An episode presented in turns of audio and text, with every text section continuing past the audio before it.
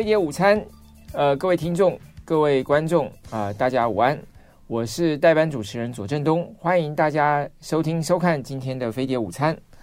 那么我们在上个礼拜谈到了美国的边境危机，那这个边境危机呢，看起来目前仍然没有化解的这个呃契机。因为目前参众呃参议院美国的参议院呢、正在跟这个拜登政府在进行最后的协商，那么相关的法案呢，可能会在这个礼拜三呢就会呃开始进行表决。那么到底这个法案能不能过？到底边境危机能不能解决？还有很大的这个呃疑问。不过我们在开始讲今天的这个边境危机以前，我呃想先跟大家呃谈一谈台湾的移民问题。哦，因为其实移民的情况啊，移民危机或者这个非法啊，以非法偷渡客的非法偷渡的这个问题啊，不仅是在美国，在欧洲也呃构成很大的困扰。那成为政治人物呢，非常头痛的一个问题。不过我们台湾也有不少的移民，虽然相对于其他国家来说，相对于美国跟欧洲，我们的规模没有那么大。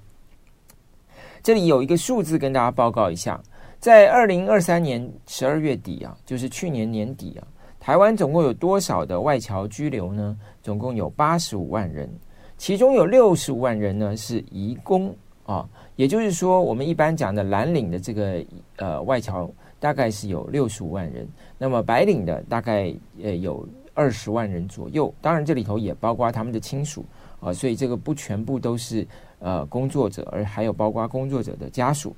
那么，在这个白领的，在这个蓝领的这个移工里头呢，呃，最多的人数最多是来自于这个呃印尼有二十七万人，在越南有二十五万人，然后菲律宾十五万，泰国八万，他们有很多都是在制造业，那当然也有一些是在家庭监护呃家庭看护工。不过现在啊，大概在大概在疫情以前呢，我们台湾的这个移民最呃大概是一半一半，就是家庭监护工。跟这个呃建呃制造业的这个劳工大概是一半一半。那么现在整体的人数呢，从过去大概七十四万人左右下降到了大概六十五万人。但是呢，呃，目前这六十五万人里头呢，有大概四十万左右是呃制造业的劳工，大概只有呃二十五万左右是家庭监护工。所以这个目前也反映了台湾的这个就业机会，特别制造业呢，呃，其实呃景气还不错。哦，那相对来讲，家庭监护工的这个人数就相对来讲是比过去少了一些。那这里头当然是讲到这个就是呃蓝领的部分。那么白领的部分呢？呃，其实大家呃可以猜猜看啊，我们国家呃目前最最多人数这个持有所谓永久呃最多人数的这个呃白领呢，其实应该来看呢，就是大概几个国家，包括像呃日本啊啊马来西亚啊美国啊韩国啊。但如果就永久居留来看，大家可能会呃有点意外，持有这个中华民国永久居留权最多的外侨呢是来自日本，那么再来呢是来自于马来西亚，然后再来是美国，然后再来是泰国，这个大概是根据到去年底的这些呃资料。那么，如果是就职业别来说，这些这个所谓的这个白领的，最主要做哪些工作呢？就里头有当老师的、当工程师的啊，以及从商的，大概这三大块是最主要。但是其实呢，还有非劳动力啊，就是我刚刚讲的家属啊、眷属啊这些人，哎，这些人人数也不少，有将近十万人啊，这所谓的非劳动力。好，那么。这个当然是讲到台湾的这个呃所谓的外籍劳工的情况，或者外籍就是外侨居留的情况。那我们回来谈今天的正题，为什么特别今天跟大家讲到这个美国的边境危机呢？其实美国的边境危机呢，跟呃台湾有一点关系啊，因为现在参议院跟拜登政府在讨论的这个问讨讨论的这个呃双方的一个妥协的方案呢，就是呃。拜登政府同意加强边境的管制，来换取呃国会呢支持他这个支援乌克兰的，就是呃援助乌克兰的这个金额，以及呃援助以色列，还有援助台湾啊。所以说，台湾也是呃也是在这个所谓这个呃美国行政部门跟立法部门在讨论呃边境管制里头一个呃相关的呃利益相关者啊，也是一个重要的利益相关者。那么同时，其实移民呢，对全世界主要的这个一些工业呃先进国家来讲呢，是越来越呃严重的一个问题啊，就是非法移民的情况。那因此呢，其实对这些国家国内都产生很大的影响。比如像现在在美国来讲呢，其实呃呃边境危机已经成为共和党对于呃民主党啊、最重要的一个攻击的议题。啊，因为这个其实已经很多人都呃非常的担心，因为边境移民呃边境的非法移民呢不断的增加。那现在讲说一一天呢可以高达一万人，比如像二零二三年的十一月就有二十五万人啊。那么因为人数非常增加的非常快啊，美国整整整年来讲呢。美国现在目前来讲，大概有一千万左右的非法移民停留在美国，所以呢，其实连民主党人都非常不满拜登的这个呃对于管制边境的措施，所以呃有两个指标，第一个就是说过去啊呃民主党人呢其实是反对设置围墙的，那时候川普讲说要在边境是建立围墙，大家把它当笑话，民主党人说哎这个呃一个开一个国一个正常的这个自由经济的国家怎么会这样子做呢？就现在，呃，现在支持呃设置围墙的民主党人已经比川普时代增加了百分之十，达到了百分之二十七。那么满意拜登政府处理这个边境问题的也只有百分之二十七。我说的是民主党人，民主党人满意的也只有百分之二十七。所以对于拜登来说，这很大的一个问题。那么为什么美国的这个边境的非法移民会增加这么多呢？主要是因为美国在过去一段时间呢。在二零二三年的五月啊，它的原来有一个叫做四十二条 Title Forty Two 失效了，因为 Title Forty Two 呢，他就讲说呢，美国政府可以因为这个疫情管制的需要，可以把这些这个非法移民，可以把移民呢，可以把越过边境的人呢驱逐出境，所以因为有这个四十二条，所以美国就可以去啊。控制这些非法的的这个移民，但是四十二条取消了之后呢，基本上就没有办法。那另外一个就是川普时代呢，他都是加强这个所谓的拘留，所以那个时候川普时代有拘留了多少的这些非法越境的人呢？拘留了五十八万。那么拜登政府就说，那我现在就不愿意。用这样子的做法，所以我把它降低，就是说我减少拘留人数，但是呢，就规定说，只要你拘留过，你非法越境的话，你就没有办法取得庇护。那如果你是用进进入合法的手段呢，合法的方式进入我的这个港口，那个边边境的这些城市城镇，那么这个时候你就可以去。被纳入考虑你的这个申请批护，但是呢，因此呢，所以整个非法整整个拘留的人数，从川普时代的五十八万人呢，变成只有剩下了三十七万人，减少了二十万人。那么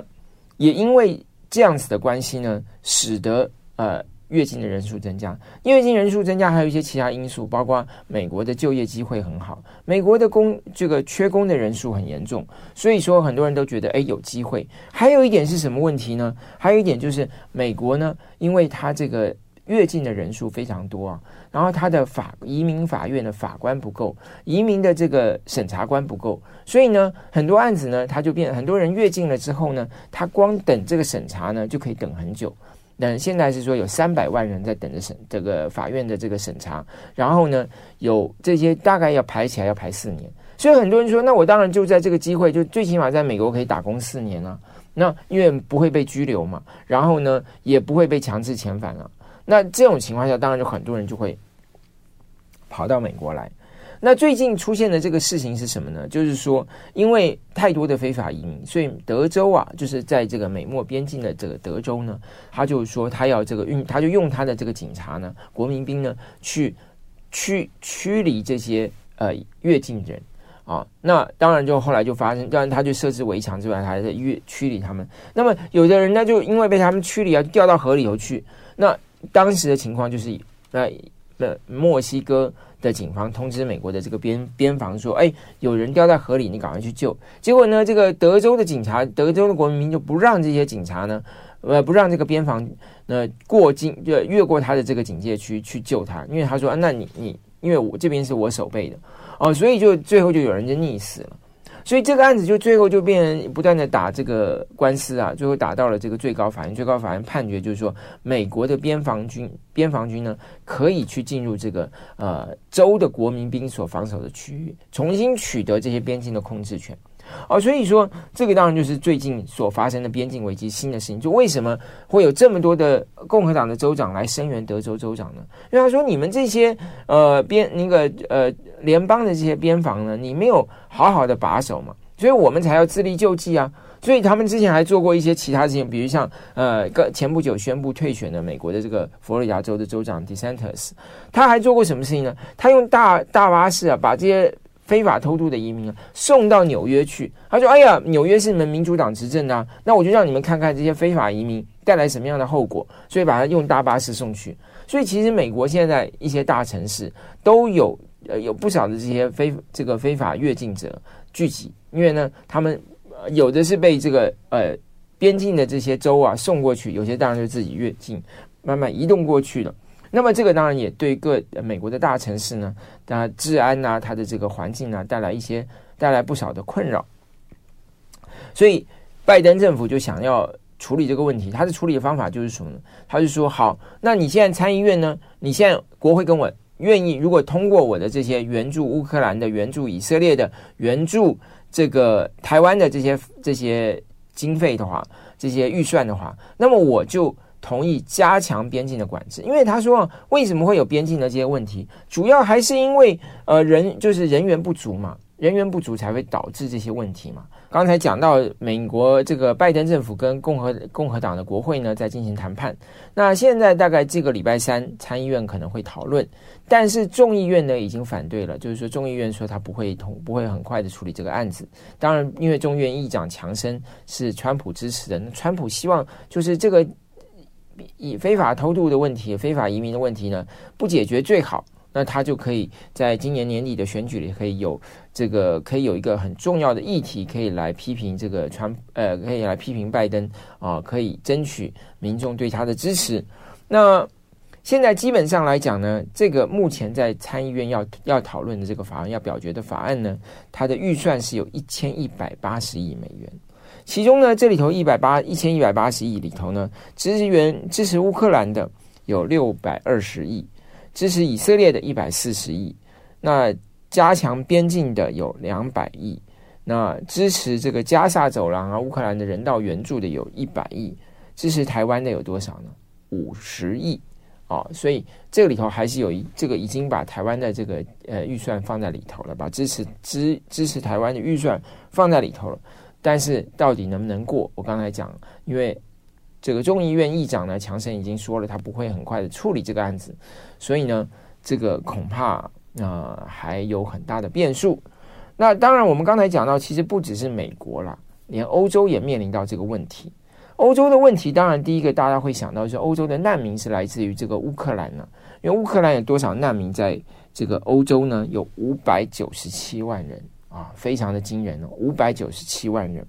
那么在呃，非洲以外，呃，欧洲以外，在欧，我刚刚讲错了，可能是欧洲。欧洲有五百九十七万人，欧洲以外的地区呢有四十七万人。所以你像欧洲呢，一下子进来了这个五百多万人，当然这个会引起各国的这些呃疑虑，会引起各国民众的疑虑，会有一些人就会跳出来啊、但不只是呃乌克兰呐，其实还有很多其他的国家，呃，还有这个非洲的这个移民。其实这些是更让欧洲人呢去呃担心的，因为毕竟大家的这个呃宗教信仰啦、种族啊这些不一样，所以呢呃一般民众的排斥感会更高。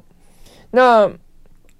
基本上来讲呢，呃，在这个目前现在。欧洲怎么去处理移民问题，这就很有意思了。因为呢，欧洲呢现在有一些国家，比如像英国曾经有一个提议，在二零二二年的时候，那时候他是说他跟卢安达签了这个协定，那么以后到到英国的这些移民呢，就进入到卢安达去等待这个呃这个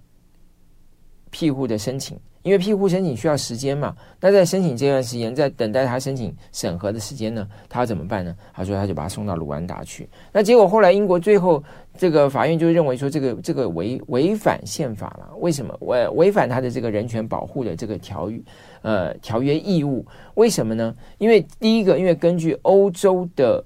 法规，根据欧洲的人权宣言，第一个，任何人在欧洲的领土上是不能够被虐待啊。不能够被这个呃被不不合不合不合理的对待啊，那么这些条款当然就是限制到说，呃，欧洲国家只要你签了这个人权宣言，你就不能把这些移民拘禁起来。第二个就是什么呢？他说，甚至说，在这个欧洲的法规里头还规定说，你这些来寻求庇护的这些人呢，他有权利留在欧洲来等待他的庇护决定。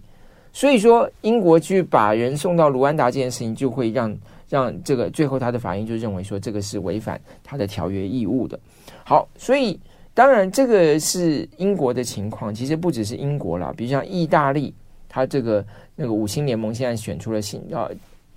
呃，去年选出了新的总理嘛，那这个新的总理现在就是说啊，他现在要跟突尼西亚合作，因为大家知道突尼西亚跟意大利就跨了一个。地中海嘛，因为大家去想这个地图啊，因为意大利就是紧邻着，就是就是沿地中海国家嘛。那么这些非洲的难民呢，非洲的偷这个想要申请庇护或想要进入欧洲的人呢，他走地中海就直接进入进入意大利了。所以那意大利怎么办呢？意大利就是说，那他一方面就是跟突尼西亚合作。哎，说你是不是这个国家呢？是能够就呃把一些你的这些所谓的庇护的申请呢，都在你这个国家做，或者说呢，有一些人呢就在这边，你可以在这在你这个国家停留。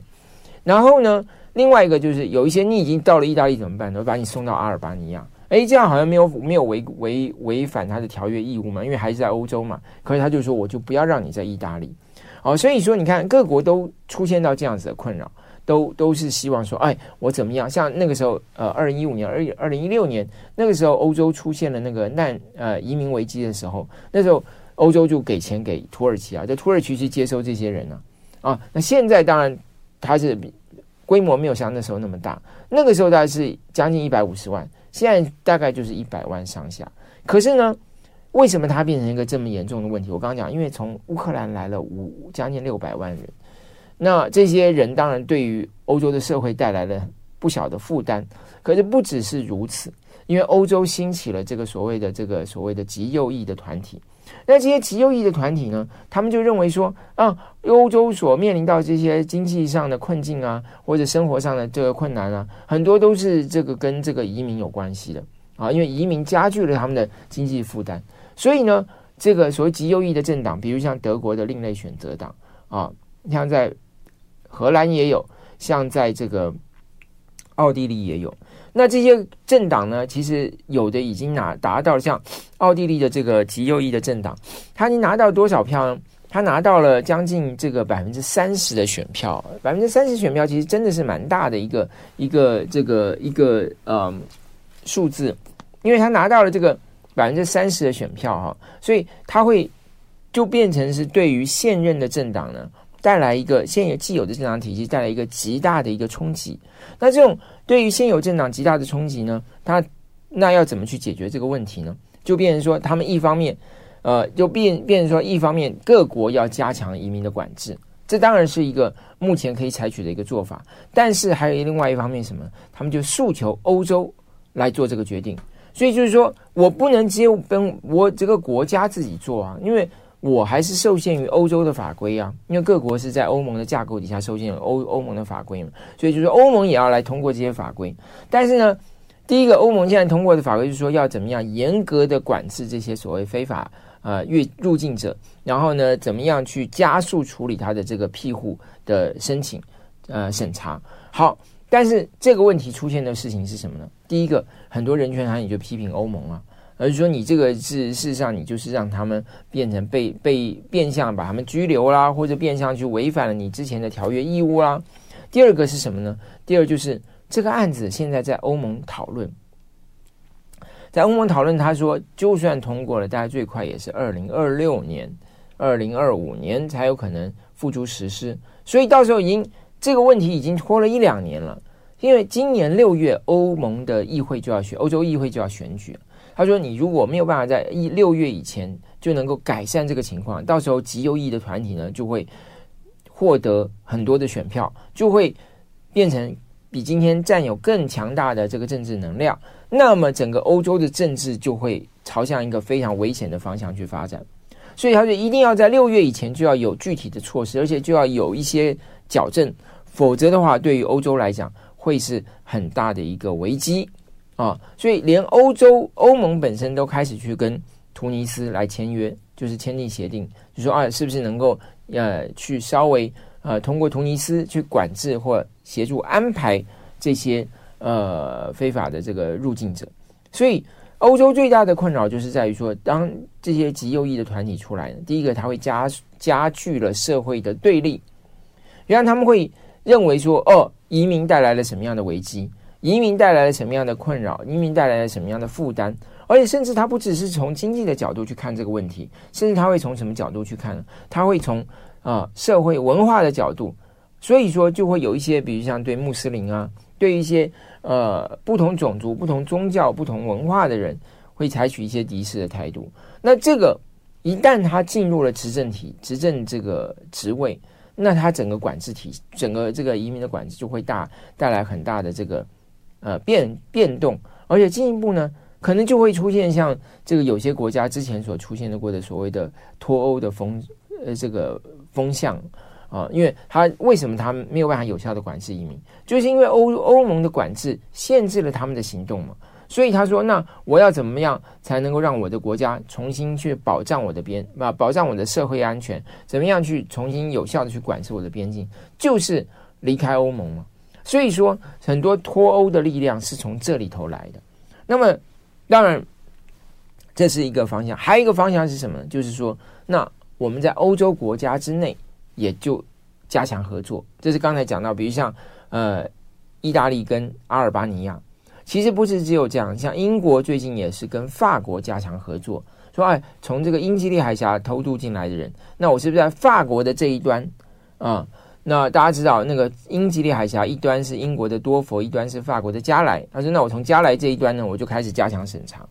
这个其实已经变成现在的趋势，就像我好好像我刚刚讲，呃，意大利去加强跟突尼西亚的合作，英国加强跟法国的合作。其实大家知道，呃，之前呃有有有这个尼日发生政变，那么尼日其实过去也是法国去管制移民偷渡进法国的一个重要的据点。好，所以。哎，很多国家都是利用这种跨境的执法合作去管制移民，否则没有办法有效管制啊。因为你你进来了以后，他受限于欧洲的法规，他没有办法去拘留他，没有办法去驱逐他。啊，像美国，他是川普时代他是拘留嘛，然后呢，但他拘留，你看我刚刚跟跟跟大家讲，川普时代拘留多少？五十八万人啊，那整个投非法移民多少？一千万。所以其实还是有很多是没有办法有效的去控制的，啊，没有办法有效的去呃，不管是呃捕获也好，呃，就是不管是这个逮捕也好啦，或者是说呃逮，不管是逮捕也好啦，或者是驱逐也好，还有还是很多人是没有办法，还是有很多非法越境者，他没有办法有效的去管制他。所以说，在欧洲这个情况就更严重，因为欧洲它是有欧洲的这个法规。欧洲欧盟这个法规去限制它，然后它又牵涉到各国的政策不一样，所以各国之间的这个呃管制上的这个差异呢，又给了一个移民在欧洲欧盟内欧盟国家之间去移动的一个空间。所以真的啊，其实对于欧洲来说，过去这一两年其实真的是很不好过啊。一方面，乌克兰战争导导致了这个呃这个能源价格上涨，大家这个通货膨胀。另外一方面又是什么呢？就是乌克兰来的这个，我刚刚讲六将近我五百九十七万人，将近六百万人。那这些人其实你看哈、最大的是在德国一百一十二万，然后波兰九十五万人。所以你看，你想想看哈、如果一下子有有上百万人啊进入一个国家，那是很惊人的，很惊人的一个数字啊。像那时候英国，英国有多少人？英国大概二十五万的乌克兰这个难民。那英国这些，他就说，那我每一个家庭可能都要想办法去收容他，而且他给他多久停留时间？三年啊！所以说，其实从他这个这个整个生活空间也好，从他经济负担来讲，对于这些国家来讲，都是一笔，都是一个负担了。那当然，我们如果用一个比较开放的态度说，哎呀，这个人饥己饥，人逆己逆，那这些难民他也是因为他没有办法呃回到他的这个家乡，所以呢，呃，才他才会流浪流浪到欧洲来，所以大家应该要这个呃人饥己饥，人逆己逆去帮助他，这个也是没有错哦、嗯。但是当时间长了以后，他就变成要解决这个问题，所以在其实各国，其实，在国际上，在联合国的这个难民公约里头，其实他会处理到一个问题，就是说。难民什么时候应该帮他安置到所谓的第三地、第三国，或者说什么时候应该让他呃回到他的母国哦，这才是一个最终的解决方案。他长期停留在他的这个呃迁入国，其实不是一个被认为是一个长期的停留方案，因为毕竟来讲，这个呃并不是一个他啊、就是说在一个和和嗯，在一个正常状态下的停留啊，他因为正常状态下，他应该是在他的母国。或是一个跟他的社会文化啊各方面更相近的，或他有一些社会连带的环境。好，那这里头讲到了这个是欧洲的情况。刚才其实讲到，因为讲到这个社会连带，其实也要跟大家讲到一个非常有趣的事情，就是美国的边境移民最近来了很多什么呢？呃，跟这个跟我们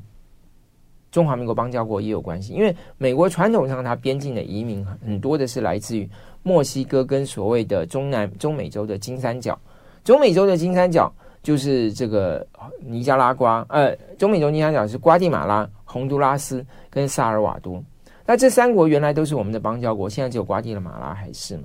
那所以这三国的社会情况、经济情况就对美国有很大影响。如果他们经济情况不好，社会很动乱，然后或者治安很不好，就很多人就会想要移民啊。那美国就会面面临到困扰。所以美国对他们的呃援助是很多的，对他们也有很大的影响力，就是希望要控，就是维持住他们的一个社会经济条件，来降低他们移民到偷渡到美国的这个动机。但现在美国出现到最大的一个新兴的这个移民的团体是来自什么呢？是来自委内瑞拉，这个非常有趣哦。因为当时因为拜登为了要要降低这些这个所谓的非法移民呢，他就给这个古巴啊、海地啊、尼加拉瓜这些人呢，这个每年就是每每每个月最多三万人，让他们能够进入美国啊。那这里头也包括委内瑞拉嘛。但是呢，因为古巴、海地、尼加拉瓜，他们都有这些人，这些国家的人，他们有很多都有亲戚在台，在在美国，所以说他们就会循正常的管道进来。但是委内瑞拉人，他们他在美国的亲属是很少很少的啊，因为美国跟委内瑞拉关系一直很不好嘛，所以很少人到了美国来。那所以现在委内瑞拉人呢，虽然有这个名额，但他们还是没办法运用这个名额，所以他们就偷渡的情况还是很严重。呃，我们刚才前面讲到了这个美国边境危机跟欧洲的移民危机。那其实呢，一旦移民的这个问题呢高度政治化之后，移民的宗教啊、文化啊，就接着就来了。所以现在大概每很多国家都关心的一个问题就是以哈战争，以色列跟哈马斯的战争。为什么呢？因为这个其实你看哈、第一个就是以哈战争是中东的一个战争，跟对于美国啦、欧洲来讲，这这是外国在做打仗。可是呢，你知道最近美国有个城市啊，居然通过了一个决议，就是说要求以色列跟哈马斯立刻停战了啊！这个城市叫芝加哥哦，就芝加哥的市议会居然通过了这样的决议，各位可以想象吗？啊，我们这个假如我们台北市的一个台北市的市议会通过一个决议说，说啊要求以哈立刻停止战争，大家可能会觉得匪夷所思吧？哎，但在美国真的有这样子的事情啊？为什么呢？啊，当然不是因为他管辖过宽了，也是因为他有很多的移民，他很多他的民众很关心这个问题，所以你在这个问题上，你市议会是一个什么态度，你市长是一个什么态度，大家都很关心。所以这个现在的这个政治啊，其实真的跟我们过去我们就是我们想象的政治，呃，有一点不一样，跟二十年前、三十年前政治有点不一样。因为二十年前、三十年前政治就是说，我们这个有什么问题，我们生活有什么问题，我们要解决。但现在其实很多问题呢，其实解方好像就这样子啊，最后能够解决的程度也就是这样子。那怎么办呢？所以大家更多的是关心的是你的认同啊，你就是说，哎，我是什么样的人？我关心什么样的问题？这个问题跟我有没有切身关系？可能没有关系，但是我很关心。那我就希望看到政治人物说，你对这个问题的态度是什么？你能不能代表我嘛？你如果对这个问题你讲得很好，讲得非常打动我，哎。你就算这个关于这些生活上的一些大小事情，你可能做的不怎么样，但我觉得你就是能代表我啊。而所以其实你看，美国为什么这么多人，或者欧洲这么多人关心以哈以以色列的问题，关心巴勒斯坦的问题，其实跟这个是有关系的啊。特别是在美国的自由派，其实很多人是很支持这个巴勒斯坦的这个所谓的两国方案啊，支持巴勒斯坦建国，支持巴勒斯坦能够。呃，就是支支持巴勒支持对巴勒斯坦有更多的援助呃，支持这个以色列，现在呼吁以色列提早这个结束战争。那么好，所以当我们讲到移民的问题的时候，其实就不可避免要谈到以哈战争。那以哈战争现在到底怎么样呢？以哈战争其实现在呢，呃，美国现在积极在啊。呃协调调停了，因为之前就是美国跟这个埃及啊，跟这个呃约旦呐啊，甚至卡达啊这些国家在讨论，就是说哦，现在还有一百三十个人质在这个哈马斯手上，那是不是哈马斯把这个人质放出来，然后可以停火呃两个礼拜、四个礼拜啊、那甚至两个月，那么停火长一点的时间，大家冷静一下，就就想办法找出个解决方案。现在美国因为他的在他的基地在这个约旦呃叙利亚边境被被攻击，所以他现在对这些呃伊朗支持的这些呃民兵组织呢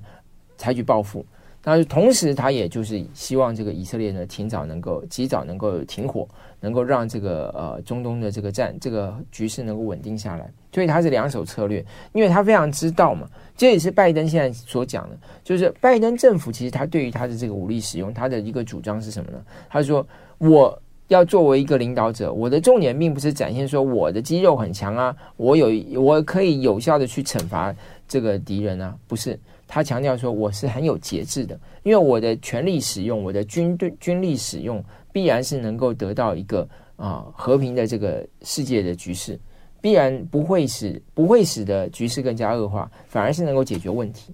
哦，所以这个是现在是拜登他的一个主诉求。所以他一方面他采取报复行动，但是一方面呢，他的报复行动一没有就是造成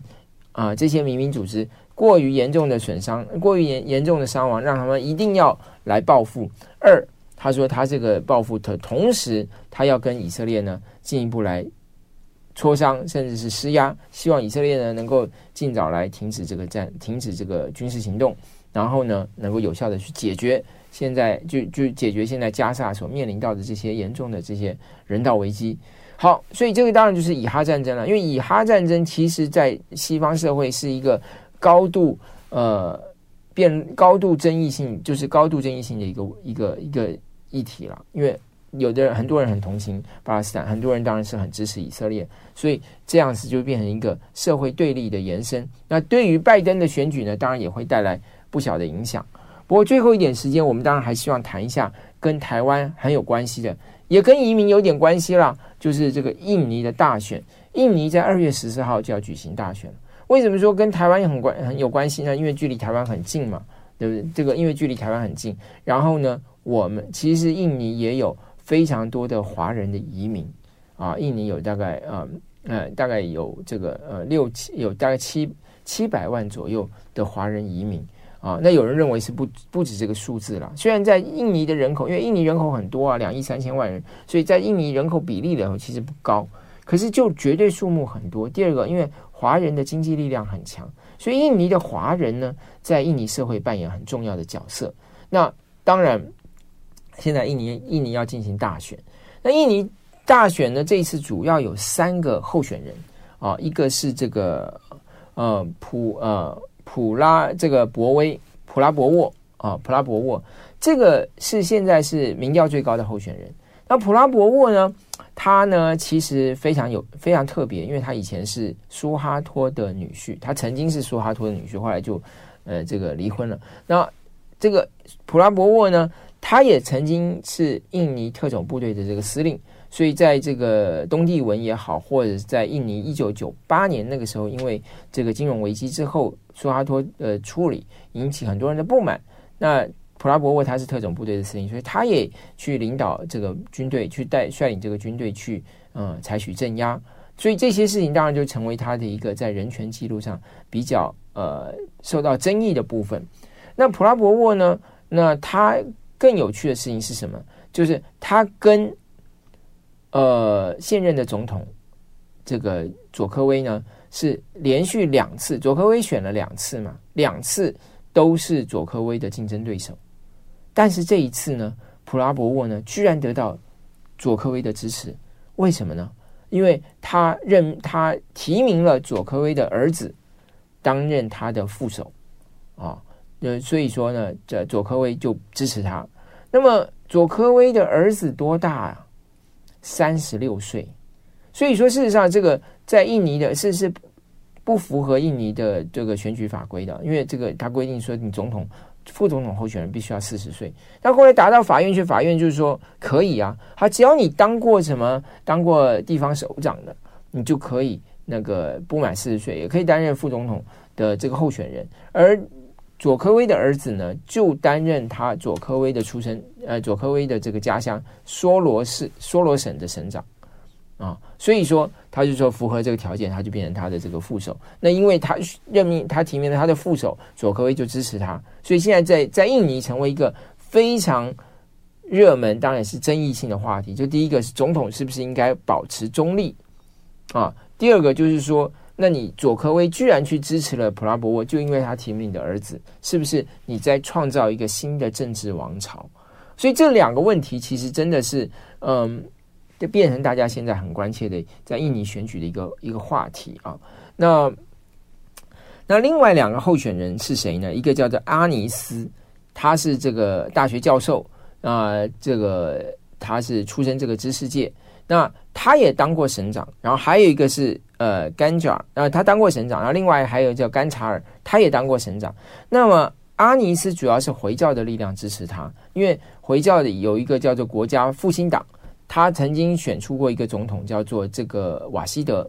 那么，这个瓦希德的这个国家复兴党的支持，在印尼是他们叫做一个叫做中联会，就是印尼这些呃回教，就是伊斯兰教团体的一个联联合会了。所以，他主要是受到这个伊斯兰教的团体的支持啊。那，但他很会讲话。所以也也被大家认为是也是蛮蛮有可看性的一个候选人。另外一个是甘甘查尔呢，他得到什么支持呢？第一个，他得到一个美印尼印尼非常有传统的一个呃联合发展党的支持。可是还有一个更重要的是什么？他得到了印尼的民主奋斗党的支持。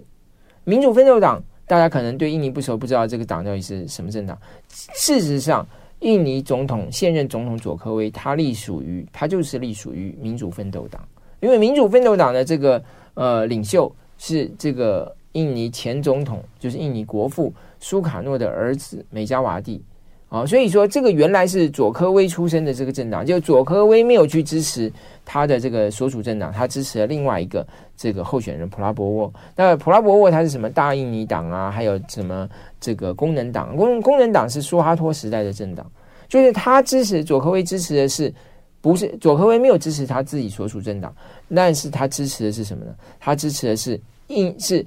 过去他对抗的那个政党啊，就是普拉博沃也好，或者普拉博沃创立的大印尼党啊，以及这个传统的这个功能党，因为基本上来讲，功能党是苏哈托传统力量嘛，那普拉博沃他是跟苏哈托关系非常亲密，这个这个。因为他过去跟苏哈托这样子的一个家家庭的关系，以及他过去在苏哈托任内扮演这样子一个军方的角色。那民主奋斗党呢，它主要是美加瓦蒂是苏卡诺的这一个脉络，所以说他们这两个是竞争的。结果这个佐科威这一次居然去支持了这个普拉博沃。好，但是我认为这个大选当然第一个是值得我们观察的，就是说到底呃未来会不会这个。会谁来当选总统？因为基本上来讲呢，他们会处理到的一个问题，就是说，哦，未来他们跟中国大陆的关系会如何？未来跟这个台湾的关系会如何？这个部分呢，其实各各个候选人之间呢，其实呃差别没有那么大啊、差别没有那么大。因为基本上大家都认为说，南海的问题一定就是要加强国防预算嘛，所以现现在就要把国防预算从百分之一提高到百分之二啊。那同时呢，但是像这个民主奋斗党。的这个候选人，他就说：“哦，要加强跟中国的双边的协商。”所以我们都以为应该是这个普拉博沃军方这个候选人可能跟中国大陆的关系比较好，这样事实上不是，是甘查尔他反而是在这几个候选人里头，哎，感觉上呃他的这个政策是跟中国大陆会稍微近一点，但是实质实质内容其实没有那么大的差别了。那这个当然是未来的一个观察点，因为关键是在什么？就是在怎么他们怎么去应对南海的争议，要不要推动进一步推动所谓的南海行为准则啊？但是我认为值得我们观察的，除了我们刚才讲的华人的因素也好，像这个参还讲到这个是这个这个跟中国大陆的外交关系也好，还有一个很重要因素是，还有一个很重要值得我们去观察的是，印尼的总统啊。是两轮制选举，就他一定要过半数嘛。第一轮没有过半数，就是前两名就要进入第二轮了。那现在这个普拉博沃他所有的这个民调开出来呢，都没有拿到百分之五十了，但是百分之四十六、百分之四十三。那另外两个候选人呢，原本这个甘查尔，因为他是受到这个所谓建这个因呃大党就是总统的这个政党的支持，所以本来他的民调是比较高的。就后来现在阿尼斯就后来居上，现在有的民调阿阿尼斯变第二，有的民调还是甘查尔变第二，呃，还是甘查尔维持第二。他们两个人大概都是二十二、二十五，差不多这样子啊，二十三、二十五之间，所以两个人大概都是这个普拉博沃的一半，啊，都是只有普拉博沃的一半，但是呢，因为普拉博沃他没有超过四成，啊，没有超过五成。就爱点你，U F O。